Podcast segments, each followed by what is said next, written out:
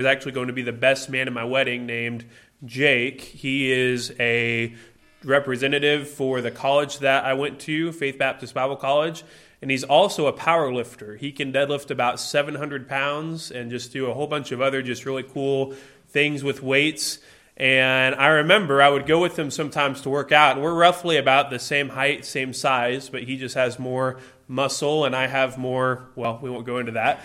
But I remember thinking he was bench pressing something, I think, and he'd lifted the weight, you know, two, three, four times. And I thought, I can lift that. You know, it didn't sound like that much. And so I got there and he was spotting me, so it was safe. I can remember I got the weight up off of the bar and it came down. I'm like, okay, here we go. And I went to push, and there was something about it where I just couldn't get it quite, and then it started kind of sinking down, and then Jake helped me kind of slowly lift it up. And when he was helping me, I could lift it pretty easily, you know. But got it back onto the bar, and it was one of the few times in my life where I realized I just didn't have the strength to push it forward anymore. And you don't think that. You think, okay, I can probably just, you know, grind through it and get it all the way up but literally my body just did not have the strength to push the weight forward anymore. When you think about it, all of us face power, some kind of different higher authority in our life. So there's obviously people with different physical abilities than we have who can run faster, jump higher, that are stronger, that are better at a certain sport than all of us. And we've all faced that at different points in our life. You know, there's always someone better. I'm watching a lot of March Madness right now. So all the games that are on from noon to about midnight, you know, I think there are like 16 games on Thursday, 16 games on Friday. There's just always a better basketball team, right? Um, I'm a big Illinois fan. We didn't do so well on Thursday. There's just always a better basketball team. There's always somebody who's a better scorer, who's better at whatever. And it's that way in a lot of athletic arenas. But it happens in other areas too. There's somebody that's smarter, somebody that has more education. There's that happens as well in authority. If you work a job, there's somebody who's higher up than you. Everyone has a supervisor. I can remember thinking as a kid, when am I going to just be my own boss? When am I not going to have to report or be under anyone? It just never happens. You're always subject to someone, whether it's government, authority, bosses, just whoever. You're always in submission and authority to someone. There's always someone with more power than you.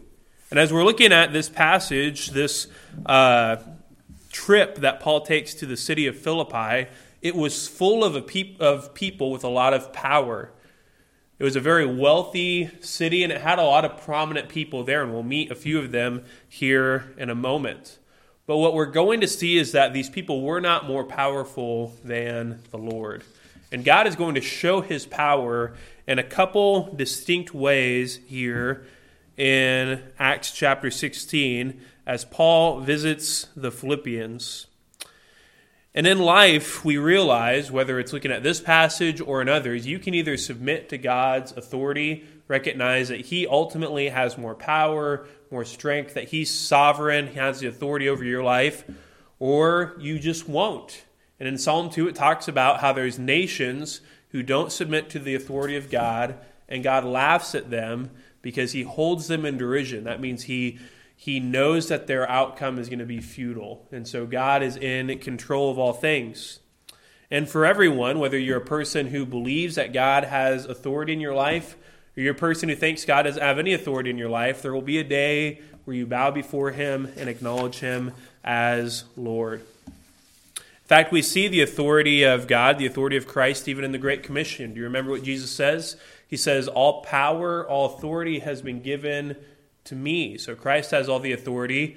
And then in Acts 1 8, it says, You will receive power when the Holy Spirit comes upon you to be my witnesses. So even our power as Christians, our ability to share the gospel with others, does not come from ourselves, but it comes from Christ that's given to us by the Holy Spirit.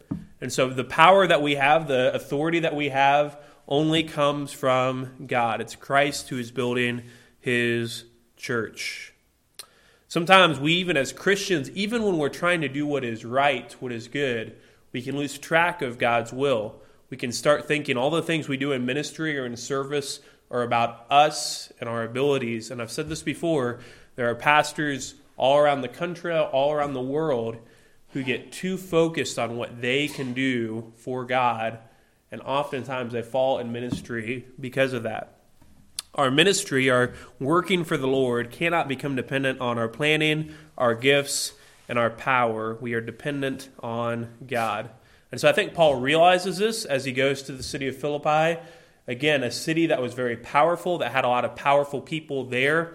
And what I want us to see this morning is this truth it's that the great power of Christ saves us from sin. We know that God is powerful, you know. Some people ask the question is there, can God create a rock that is so big that he can't move it? Well, it's just not a great question, first of all, because God wouldn't do that. He's smarter than that, okay? But God is powerful, but his power has a purpose. And God shows his power in the fact that he can save us from sin. I've said this before, oftentimes we like to pretend that we're, you know, a superhero. If you're a kid, they like to play Batman, Superman, or sometimes you even like to pretend like you're a villain, like the Joker or someone else. But no one likes to be the person who needs to be saved. And yet, all of us, as humans, as people who are sinful, we need saved from our sin. So, what I want us to see is that Christ has the power to do that. Let's look at this in a couple distinct ways in this passage. First of all, we want to see that Christ's power is greater than prominent people. Christ's power is greater than prominent people. Look with me at verse 11 as we pick up with where we left off last week. Verse 11 says So setting sail from Troas, we made a direct voyage to Samothrace, and the following day to Neapolis. So, Paul, remember, he has started the second missionary journey. It started with the intention of going to all the different cities that he had witnessed to or planted churches in during his first missionary journey, so these cities in Galatia. But then after that, he says, I want to go further. He tries to go into Asia. You can see it there on the map. He tries to go into Asia, into all those different cities Philadelphia, Hierapolis, Laodicea, Ephesus, which he will get to later. Um, all of these are cities, or most of these are cities that are mentioned in Revelation chapters 2 and 3 as the cities that Christ sends letters to. But what happens? The Holy Spirit says, No, I don't want you to go there yet. I'm going to keep you away from that. He goes over into Mysia. He wants to go into Bithynia, which had um, Byzantium, which is later known as Constantinople, and Nicaea, which will be important in church history. But the Holy Spirit again says, No, I don't want you to go there. And it wasn't that those cities wouldn't ever hear the gospel, they would hear the gospel later. But it wasn't God's will now for him to go there. And so what happens? He goes to Troas. He has this vision of a Macedonian man there who I actually believe, I think there's a pretty strong argument you can make at least that this was Luke himself, who Paul meets later. So he sees this man in a vision. He meets Luke. He decides that he's going to go to Philippi, which is in Macedonia, and he's going to start reaching out to those cities. So Philippi, Thessalonica, which we'll look at next week, um, Berea, and then eventually he'll work his way down to Corinth and other cities on the second missionary journey. So that's the route that Paul is on. So we see that he's leaving from Troas and he's making a voyage to Samothrace. It's about halfway on his um, sea voyage to Macedonia. So he stops there just for a moment. I'm not going to say much about that island because scripture just doesn't tell us really what Paul did there. He sails after that to Neapolis, which was the port city of Macedonia. It was very closely related to Philippi. So that was like where they did all their sailing from was Neapolis. Then from there he goes to Philippi.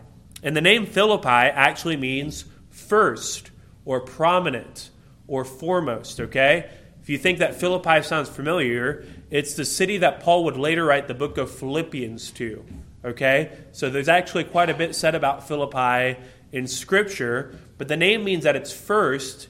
And when you understand some of the history of Philippi, you start to understand why they thought they were so important.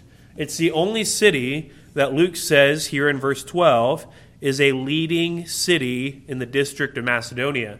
Now, Philippi wasn't the capital of Macedonia, um, it was just a very large and important city. And here's why. If you know anything about history, Roman history, you know that when Caesar was killed on the Ides of March, which just, I guess they celebrated a couple days ago, you know, in March, um, there was a big power vacuum in the Roman Empire. You had Octavian, who later became known as Caesar Augustus, you know him from Luke 2. You had Mark Anthony, and then you had Brutus and Cassius, who were the two people that killed Julius Caesar. There ends up being this power vacuum, and, they, and Mark Anthony and Augustus actually chase Brutus and Cassius over to a region by Philippi. And that's where Brutus and Cassius are finally killed. And Augustus, or Octavian, as he was known then, he sees the city of Philippi and he decides that he wants to um, reward them with something special that had been nice to him while he was over there. So he makes this a Roman colony. Now, that was really important back then to be known as a Roman colony because you had the same rights as a Roman city in Italy. So, if you think about all the cities that are in the country of Italy, the region of Italy at that time, that's where Rome was, they had special rights. First of all, they were autonomous, meaning they had pretty much their own local government there. The citizens there also had special privileges. It, again, it was treated like an Italian city.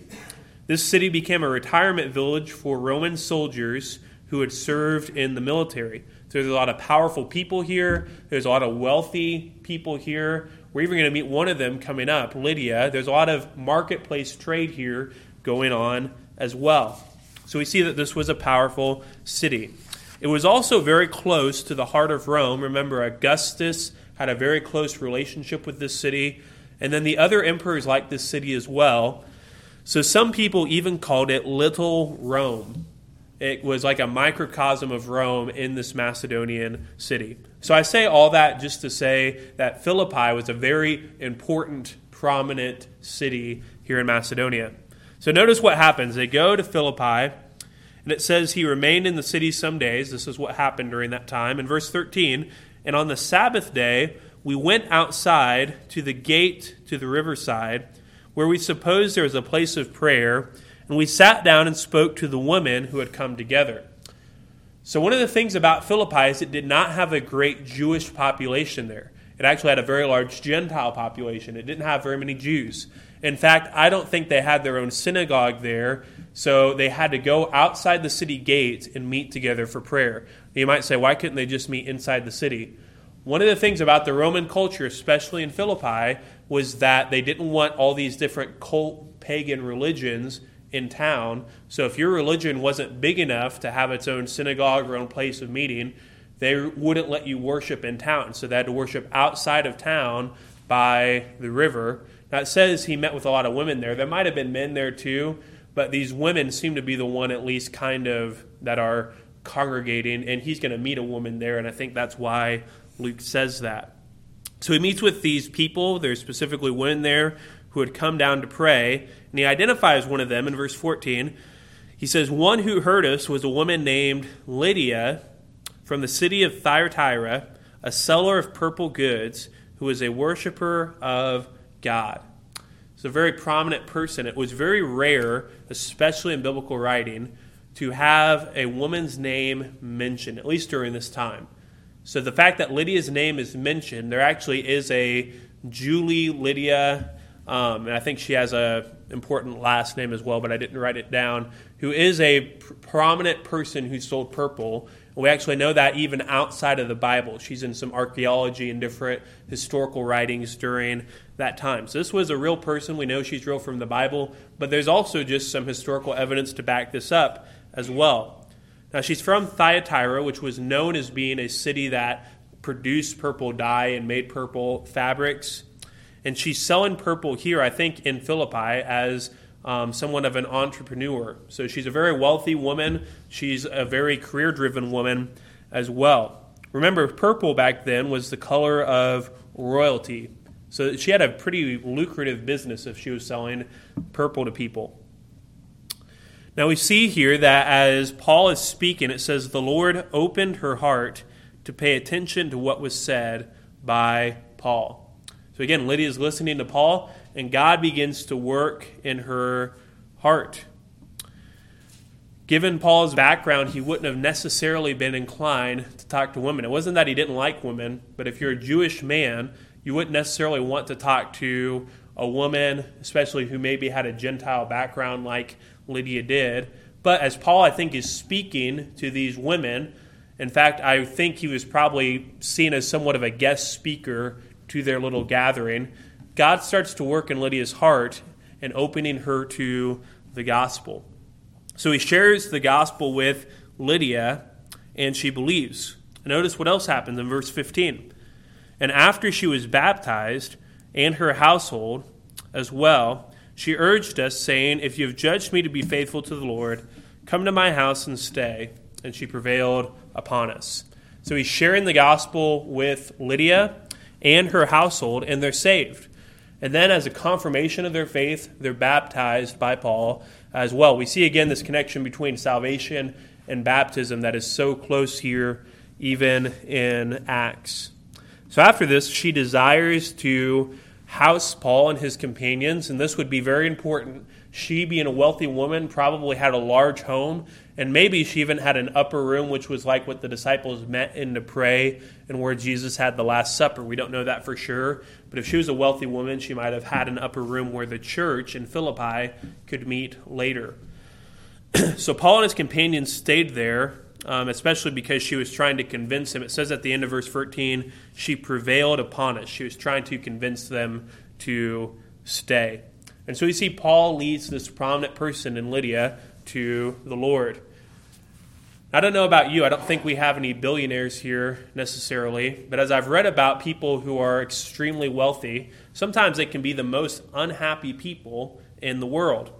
I did some research, or I looked at some research studies and it says that many billionaires are unhappy because they feel isolated, they feel paranoid about losing their money, um, they feel like they need to attain even more money because of their wealth, and so they start even becoming more obsessed with trying to gain more and not being content with where they are.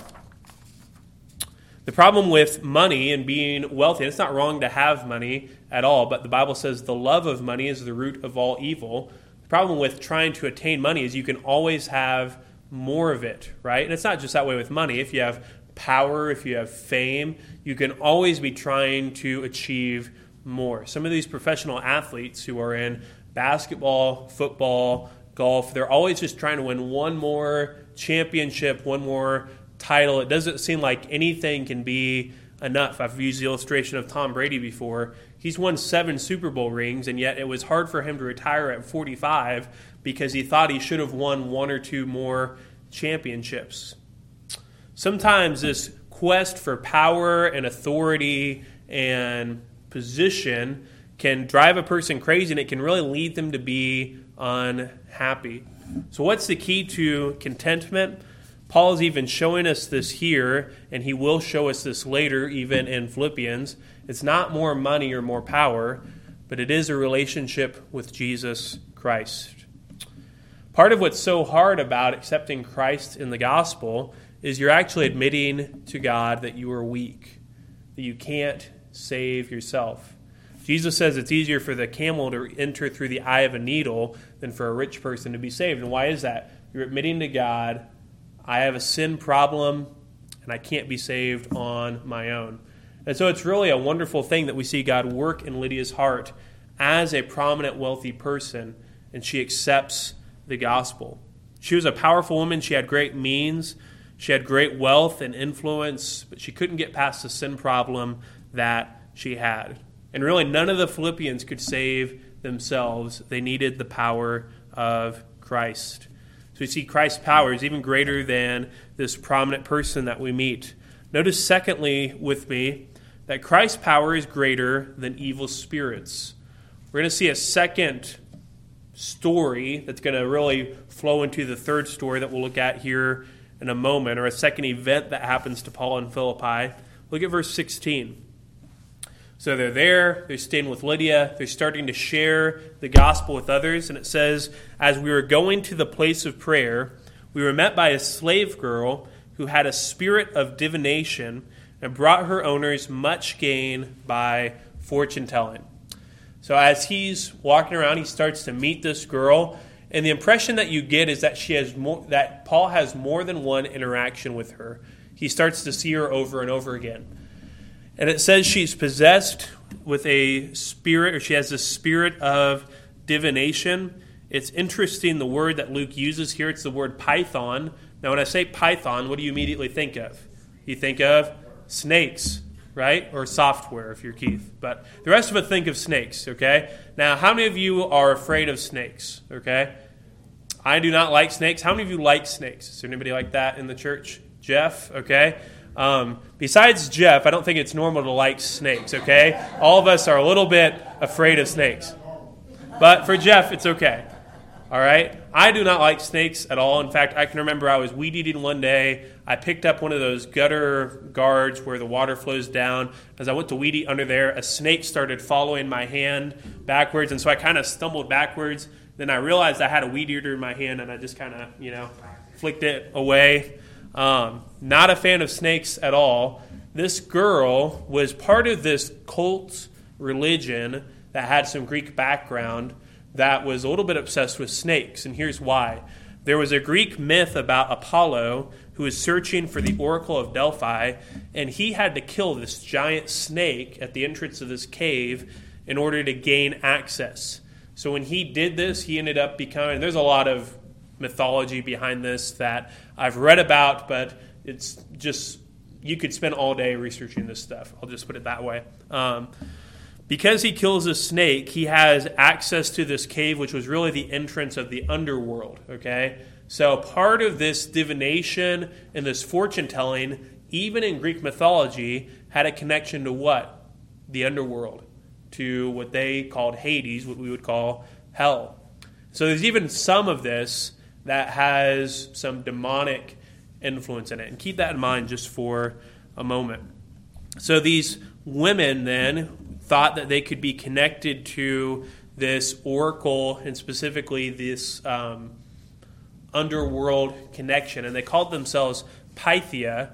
And they were soothsayers, they were fortune tellers. They thought they had this connection to this spiritual divine realm and they could predict the future and make fortunes and things like that. All right, now I just want to say all that stuff really kind of gives me the heebie jeebies, okay? I'm just not a fan of any of that stuff, for one. Um, I do want to say this, though, before we continue. What I worry about with some of even fortune tellers, soothsayers, people who think they have this connection to those powers today, I don't worry about them being con men or that it's fake. I worry that there is actually a power there. It is not from the Lord, though. It is an evil power. And we even see here it's connected to the underworld, okay? So we're going to see even how this plays out with this girl. Notice that she recognizes that Paul has some power. Actually, before we see that, look at the end of verse 16. It says she had the spirit of divination, this python spirit is what they called it and she brought her owners much gain in fortune telling. So not only does she think she has a spirit of divination, but she's also being monopolized by her owners. They're using her to make a lot of money. That's going to be a connection we see as well, that this is connected to some financial gain for those who owned her. Then she, it says she followed Paul and us, remember Luke is there too, crying out, These men are servants of the Most High God who proclaim to you the way of salvation. Now, as I read this growing up, I was always really confused about this passage because at face value, it seems like she's calling them servants of God and that they're proclaiming salvation to everyone. You think, well, that's not bad. I think there's two reasons why Paul was not happy about her saying this. Number one, because she actually wasn't calling them servants of God, some people think that this Most High God, um, that word Most High could also be translated as hypsistos, so some kind of even Greek power she could have been referring to them as. So some people aren't convinced that they were actually saying that Paul and Barnabas were, or Paul and Silas were Christians, but that they were servants of some kind of other God.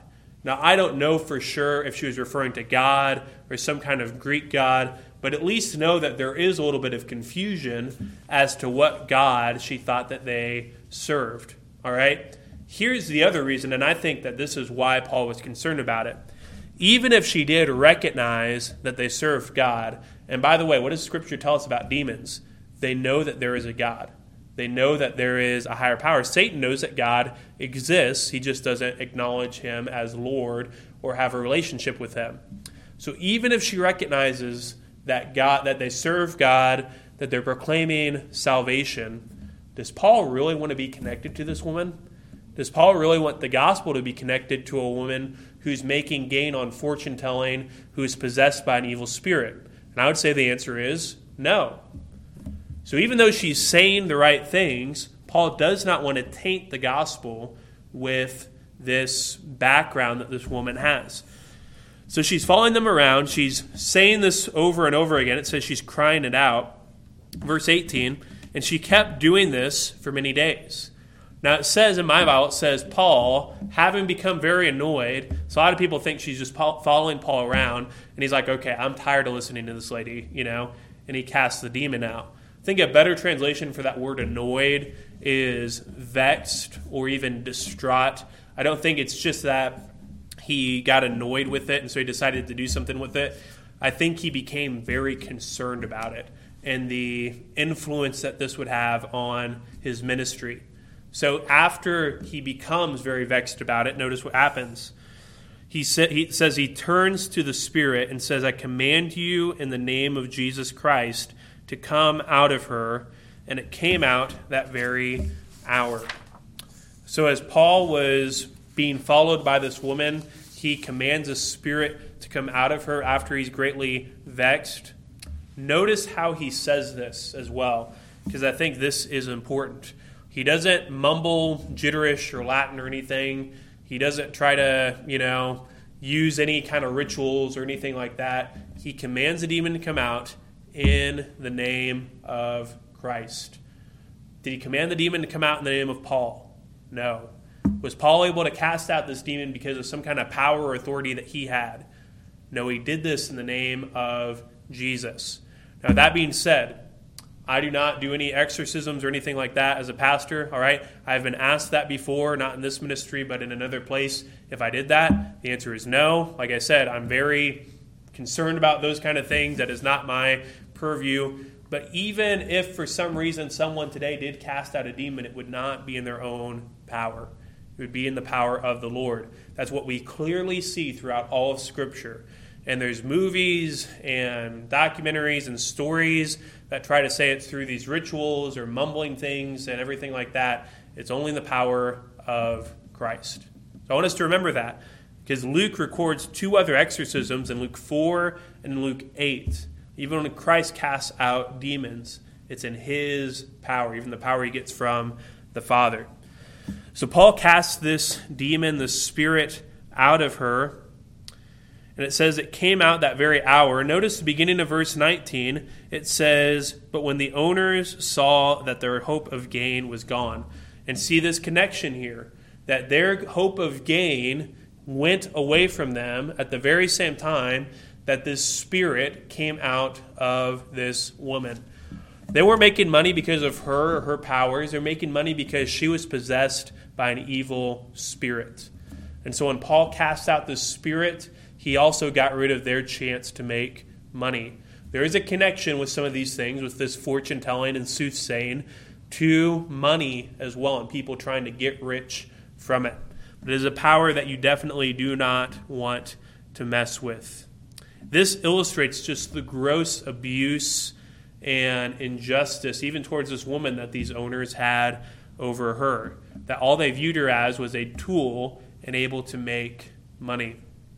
Now, I don't know about you. I've already said this stuff kind of, you know, freaks me out a little bit. I also just not a horror movie fan. I know some people might be fans of horror movies. All right, that is just not my genre. Um, uh, you can ask Alicia. I jump easily to things that scare me okay? Um, and even as we think about just how this applies today, I think one of the things that can one of the things that I hear a lot of Christians try to say, even about the demonic realm, is, oh, none of that stuff exists. You know, I've even heard pastors, Christians say, demons aren't real, Satan is not real. That's not true, okay? In Scripture, we clearly see that Satan is a real person. He's not more powerful than God, he's not more powerful than Jesus, but he is real, he is active, right? And that there is demonic activity. Now, how far, to what extent do these things go to? Um, there is a connection between even drug use and some of that stuff. So, are some of these people who claim to have these experiences just hallucinating from being high? I'm not sure, okay? And I never want to find out either, okay? Like I said, I don't want to get near this stuff. The point of why I'm saying this isn't so that we can have a long discussion about horror movies and demons, but it is this that all of this power and all of this dark spiritual realm is scary. It is not stuff you want to get involved in, but it is not more powerful than Jesus. Amen? All of this stuff that Paul deals with here, we see that it is clearly not as powerful as Christ. Not even just in the spiritual realm with demons, but there are also just things in the world that can be scary. There are other powers, there are other things that we can be fearful of, even as Christians. But it's important for us to remember that they are not more powerful than the Lord. Paul sees this threat. He sees this woman who's possessed by a powerful spirit. So, how does he cast this demon out? He does it in the name of Jesus Christ. I'm reminded of Romans 8, which talks about whether there's anything in heaven or on earth, nothing can separate us from the love of Christ. There's a higher power, and that is Jesus. So, as we talk about not only this dark, demonic realm, but even just things that are powerful, things that can be fearful for us, we can trust in Christ and His power, knowing that He has power over the living and the dead. It's funny, we'll get here in a couple chapters, but I even think about these men who were trying to cast out demons in Acts 19, and they thought they had this power. And when they try to do that, the demons say, Jesus we know, and Paul we know, we have no idea who you guys are. And then they scare them, and we'll get to that later in Acts 19. It's an important reminder in this regard as well that even as Christians, yes, we have power from Christ but it is power that comes from Jesus. There's nothing about ourselves that is important. None of this power comes from us. Do you remember the disciples? They, uh, Peter and James and John, they go and they see Christ transfigured and in all of his glory from heaven. And when they see that, after when they're coming down from the mountain, they say, Hey, Jesus, can we cast down fire from heaven? And Jesus is like, that's not what you should be thinking of. You should be understanding that it's not great for you to be able to do that, but that your names are written in the book of life. So even as we consider this, not only should we remember that Christ is greater than anything we can be fearful of, but also remember that any power that we have, any authority that we have, only comes from Christ. Let's look lastly at this third point and it's that Christ's power is greater than evil governments.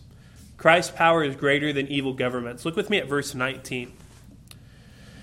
So, connected to this narrative that we just saw, it says, But when their owners saw that their hope of gain was gone, they seized Paul and Silas and dragged them into the marketplace before the rulers.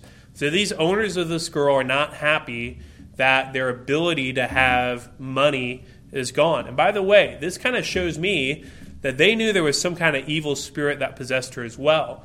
Why did they know that? Because they knew that they weren't going to make any money anymore. So, right when this happens, they see Saul and, Paul and Silas, they drag them into the marketplace, and they start putting them on trial. It says they dragged them before the rulers. Verse 20, and when they had brought them to the magistrates, they said, These men are Jews, and they're disturbing our city. They advocate customs that are not lawful for us as Romans to accept or practice. So they start bringing them to the marketplace and they start accusing them of, first of all, being Jews, which, yes, they had a Jewish background, but they weren't Jews necessarily. They were Christians, right? What they accuse them of is trying to advocate for their own laws and customs and turning the Greeks away from their own way of doing things. And this is why this was important. especially as a Roman citizen, you were not allowed to be religiously intolerant. And so, what they were accusing Paul and Silas of was not allowing the Greeks to practice like they had. Now, what were the owners really upset about? They were upset that their ability to make money had gone away because this demon had been cast out. But when they start accusing Paul and Silas of this crime, everybody starts to get really riled up. Look at what happens. Verse 22 the crowd joined, the crowd joined in attacking them, and the magistrates tore their garments off them and gave orders for them to be beaten with rods. Now, notice this only happens to Paul and Silas. I don't know what happened to Luke and Timothy during this time. I would imagine because they were Gentiles, maybe they weren't charged with this like Paul and Silas were. That's just my guess. For whatever reason, they get out of all this. Um, they're beaten with rods. Uh, they're beaten with rods. I think this was also just to protect them from being killed by the mob. So this beating that they had was pretty severe and intense. It says in verse 23 And when they had inflicted, inflicted many blows upon them, they threw them in prison, ordering the jailer to keep them safely. Now we'll see this at the end of our passage, but what is actually happening to Paul and Silas is illegal. And why is that? Because Paul was a Roman citizen and Silas was a Roman citizen as well. Yet, we don't see Paul say anything here. We don't see him say, Hey, I'm a Roman citizen. You guys shouldn't beat me or throw me in jail. And why is that? I've got a theory about that, but we'll talk about it once we get there near the end of this passage.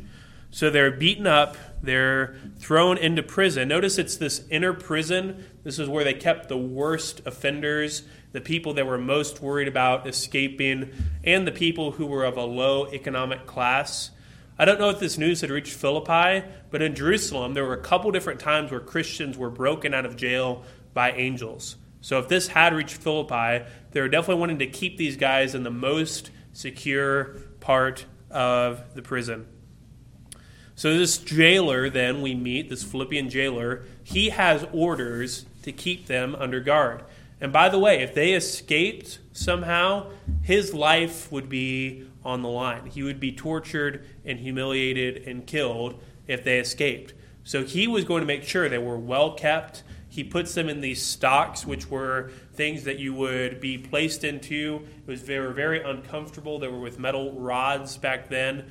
And so the idea was that you couldn't really adjust without there being extreme physical pain. So we even see while they're in prison, they have pain as well.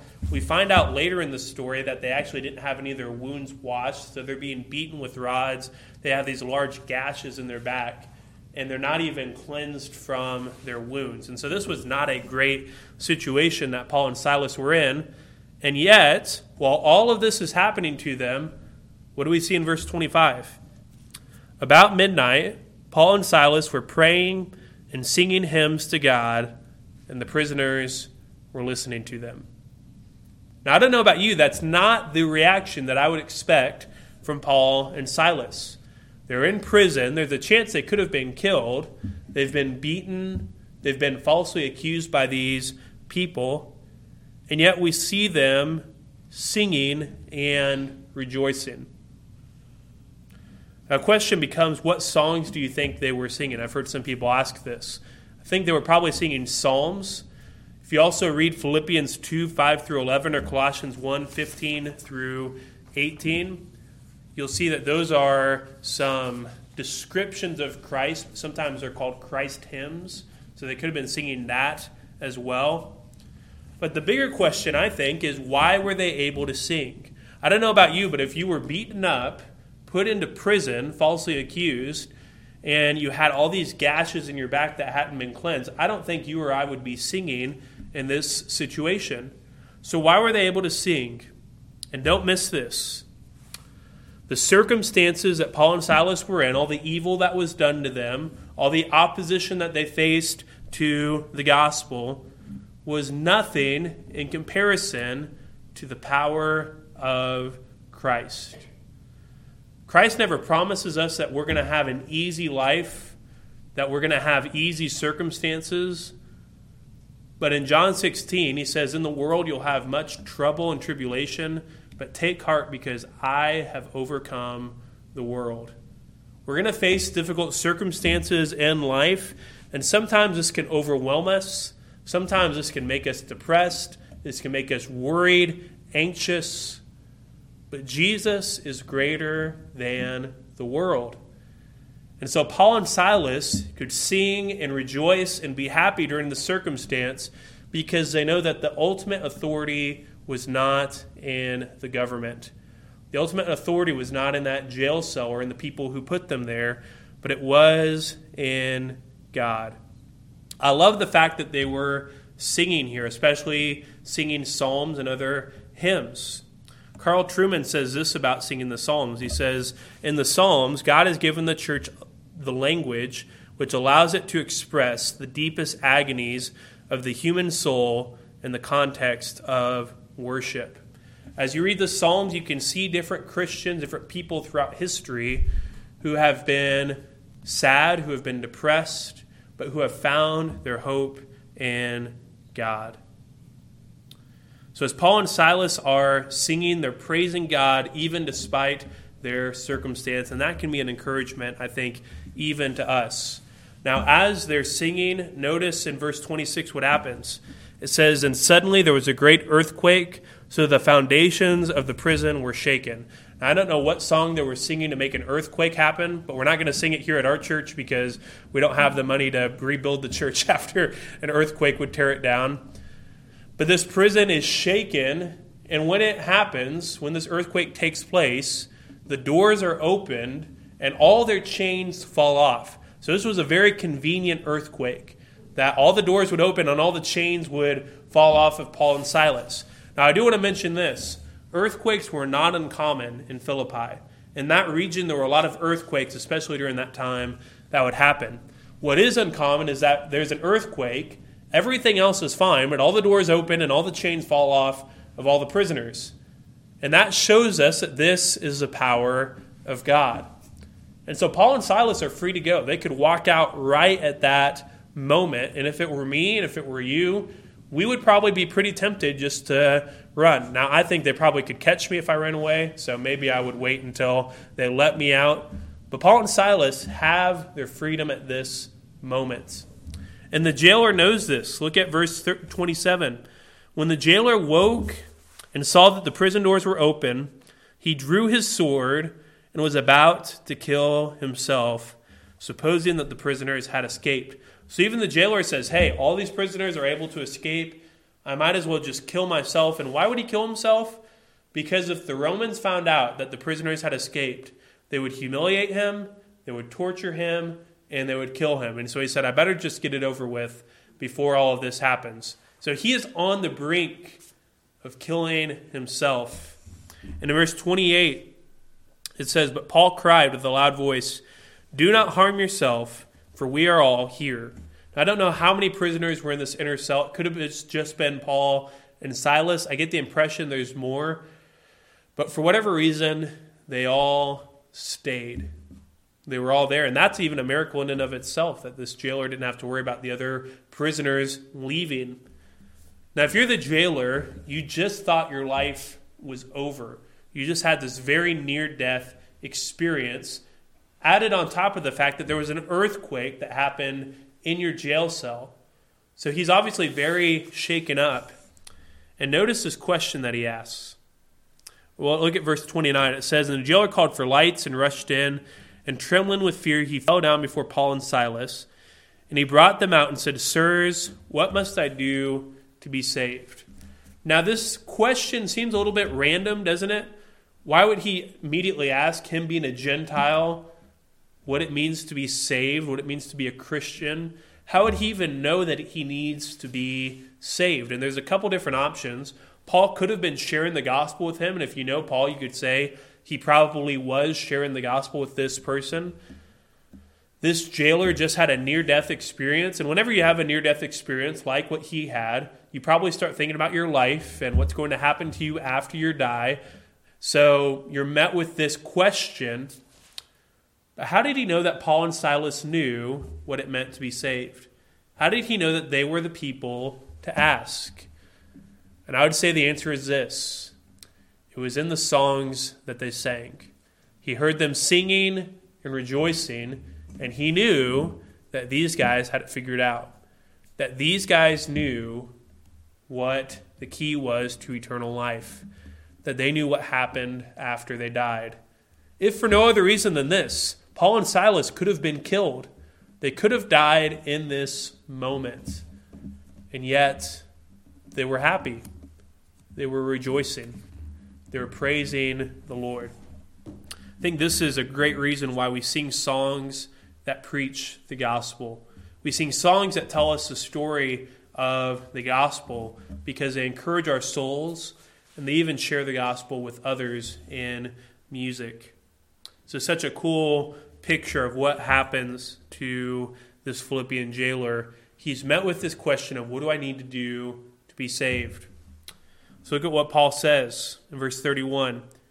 And they said, Believe in the Lord Jesus, and you will be saved, you and your household. I don't think he's saying that, okay, if you get saved, your household will be saved after that. But hey, for you, your household, for anyone else who wants to be saved, believe in the Lord Jesus Christ.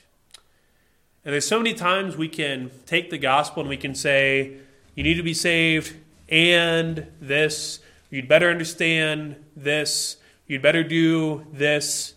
That's not what Paul says. He says, believe in the Lord Jesus Christ. The gospel is very simple in the way that Paul presents it. This jailer, he's met with the end of his life, he's come to the end of himself, and all he wants to know is how can I be saved from eternal punishment? How can I have a relationship with Jesus? How can I have this peace that surpasses all understanding? And the answer is simple you believe in Jesus. It wasn't Paul and Silas. It wasn't that they were these great Christians or that they had this great power in themselves, but they said, We believe in Christ. And Christ has the power to save you from your sins. Verse 32 And they spoke the word of the Lord to him and all who were in his house. And he took them the same hour of the night and washed their wounds, and he was baptized at once, he and his family. So he takes them back to his house. He cleans up their wounds. And while doing this, Paul shares the gospel with them, the word of the Lord.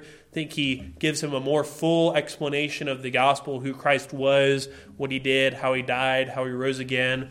And this man is saved, and his entire household is saved. Such a miraculous conversion that takes place with this Philippian jailer. Verse 34. And he brought them up into his house and set food before them and rejoiced along with them, with his entire household, that he had believed in God. So notice what happens. Paul and Silas were rejoicing. They share the gospel with this person. They start praising God too. This is wonderful how we see the gospel even being shared and how he can have the same confidence and joy in the Lord. Verse 35 But when it was day, the magistrates sent the police, saying, Let those men go. Now you might ask, why did they decide to let Paul and Silas go the next day? Maybe they'd served their time. Maybe they realized that they were citizens and thought we just better get these guys out of here. Or maybe they saw the earthquake and they said, we better get these guys out of the prison because these weird things are starting to happen.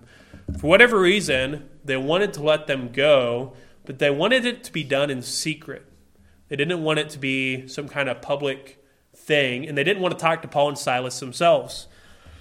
So look at verse 36. And the jailer reported these words to Paul, saying, The magistrates have let you go. Therefore, come out now and go in peace. They, so they weren't even going to go to Paul and Silas in person. They just sent word to the jailer. Verse 37 But Paul said to them, They have beaten us publicly uncondemned men who are Roman citizens and have thrown us into prison, do not throw us out secretly. Let them come themselves and take us out.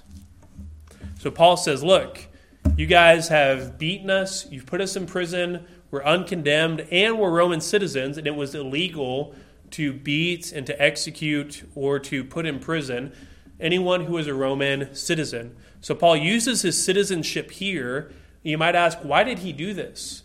Why didn't he do this before he was beaten, before he was thrown in jail? I would say the answer is this this didn't do a lot to help Paul because Paul was going to be freed from prison anyways. But the church in Philippi probably would have faced more persecution if these, if these magistrates just would have let them go without Paul making a big deal of this. And I think what Paul is doing is he's securing some of the outcome for the Philippian church in showing the magistrates that they can't mess with the Christians who are there. He calls them out for not treating them rightly when he, they throwed him into prison. And so now he's helping the Philippian Christians who are there not face further persecution. So we see when this happens, the magistrates go when they let them out. It says in verse 39 So they came and apologized to them. And when they took them out, they asked them to leave the city. Verse 40 So they went out of the prison and visited Lydia. And when they had seen the brothers, they encouraged them and departed. So they apologized to Paul and Silas. They let them go. Paul goes and encourages Lydia, who is there. And you start to see a church starting to form around these Christians who are there. You've got Lydia, you've got now this Philippian jailer, anyone else who could have been saved. Some people think maybe the slave girl could have become a Christian. That's not really in the text. We just see that the demon is cast out of her. But we start seeing this Philippian church form, and Paul will later write a letter to the Philippians.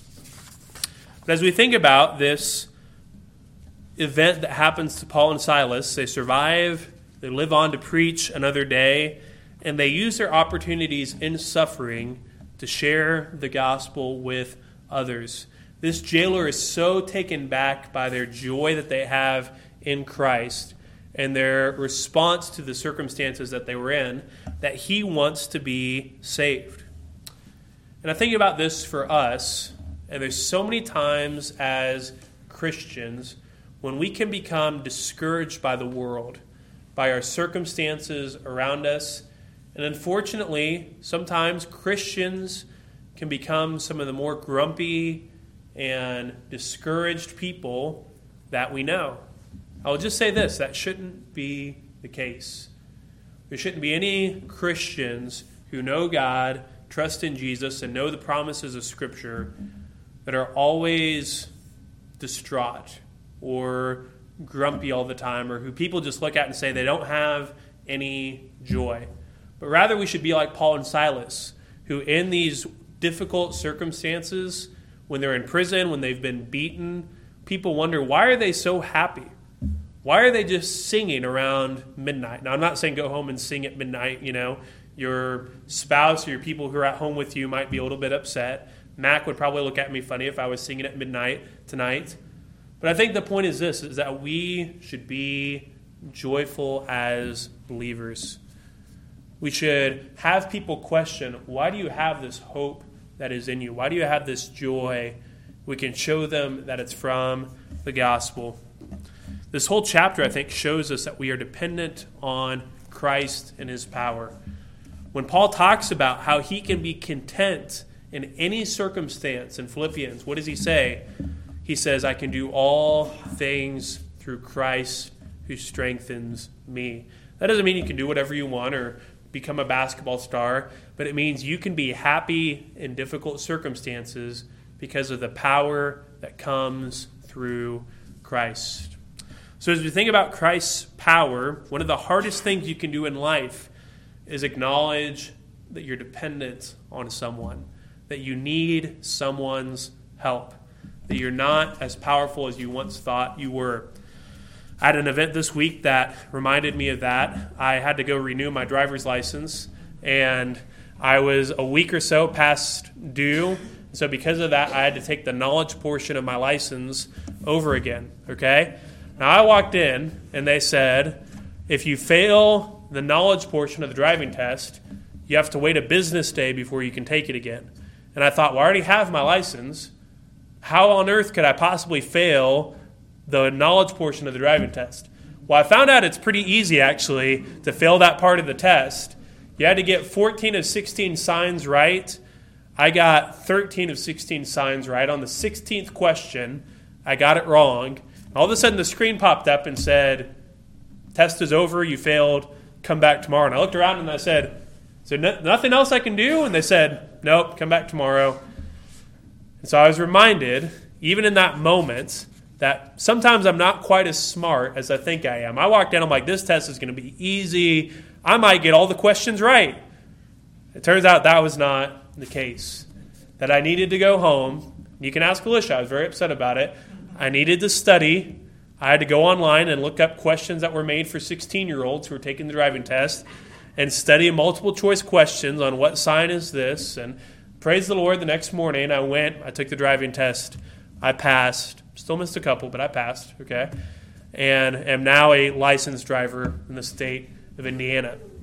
I say that to say this I'm not going to complain about the Indiana driving system anymore, but oftentimes, in the moments where we're the most confident in ourselves, the most full of ourselves, the most sure of our own abilities, it's when God decides to put something in our lives to remind us how weak we are, that we're dependent on Him, that maybe we're not as great as we thought we are.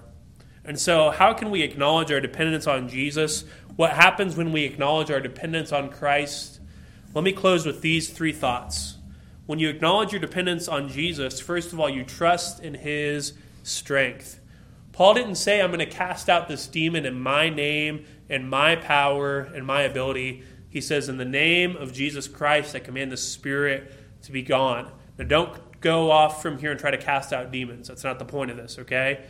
But trust in Christ's power. In life, as you try to do things to serve the Lord, as you share the gospel with others, there's going to be times when you think, I don't know if I can do this. I'm not the right person. And that's okay. You can trust in Jesus because Jesus is more powerful than whatever circumstance you're facing. When we acknowledge our dependence on Jesus, secondly, we rest in his promises. Have you ever had a day that just everything seems to kind of go wrong? Nothing seems to go like you want it to? When things go bad, when you have difficult circumstances, think about Paul and Silas. They're beaten very severely, put in prison on these stocks where they can't even really sleep. It's about as bad a day as you can imagine. Yet, why could they sing? Why could they rejoice? Because they rested in the promises of Christ. Friends, God's made us promises too. We have them in His Word. And we can trust in those promises even when life gets difficult. But we need to acknowledge our dependence on Him. Lastly, we can share His gospel. People who try to share the gospel to preach the name of Christ in their own power are probably going to end up falling short. In fact, not probably, they will end up falling short. The best way you can share the gospel with someone is not in your own power and your own gifts, by trying to show how great you are, but it's by telling someone, hey, I'm a sinner too, and I'm not perfect, but this is how Christ worked in my life. And this is how Christ can, shape, can save you as well. These things aren't easy. They happen when we acknowledge our dependence on Jesus. And remember that He is Lord and that He's more powerful than we are. Let's pray. Father, we thank you for your word. We thank you for the love with which you've loved us. We thank you for your power, Lord, for that power that's ultimately shown in salvation. God, you're saving people from their sins. Would you help us to share that love with others this morning? Would you help us to remind people of who we serve, to show them the love of Christ? Father, I pray that even as we go from this place today, that we'd be encouraged and strengthened to share your gospel with others. It's in Christ's name we pray. Amen.